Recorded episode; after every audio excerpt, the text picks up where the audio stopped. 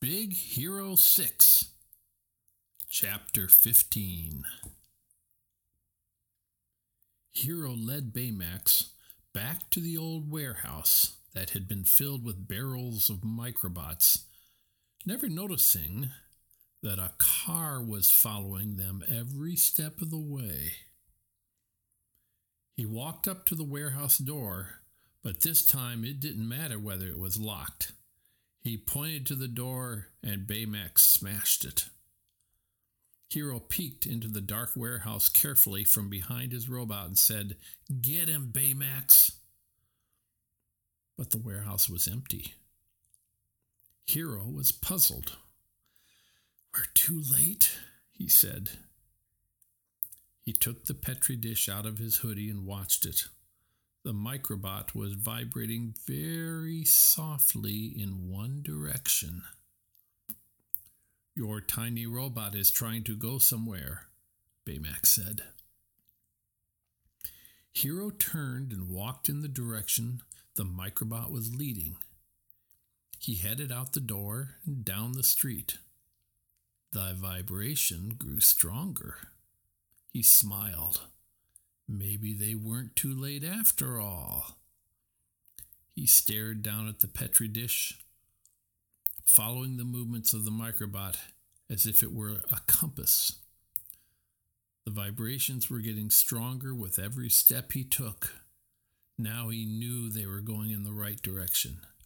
He was ready to start running when he was yanked from behind by his hoodie. He fell backward and turned to see Baymax. Always wait one hour after eating before swimming, Baymax cautioned. What? Hiro said.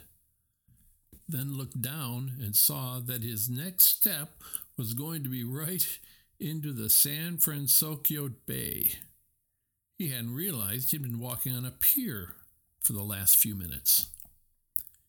Hiro stared out at the cold, dark water. A layer of fog was floating above the bay. He looked at the Petri dish again.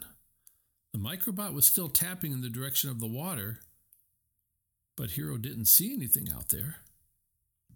Suddenly, the microbot tapped so hard the top of the Petri dish flew off. Hiro watched the bot disappear into the fog. Then he heard an ominous buzz, soft at first, but gradually getting louder. Slowly, a shape emerged. It was the man in the white and red kabuki mask. Hiro quickly grabbed Baymax and they hid behind a shipping container. He peeked out to see the masked man being transported across the water on a platform made of a million microbots. They also seemed to be carrying a strange metal piece. Hiro narrowed his eyes, making out a faint image etched on its side. It looked like an imprint of a bird. Your heart rate has increased dramatically, said Baymax. Shh, okay, Baymax. Hiro whispered, wanting to stay hidden. Time to use those upgrades. Just then, a car came screeching down the street. It drove straight at them. Pressed flat against the container, Hiro and Baymax froze, but they were caught in the headlights.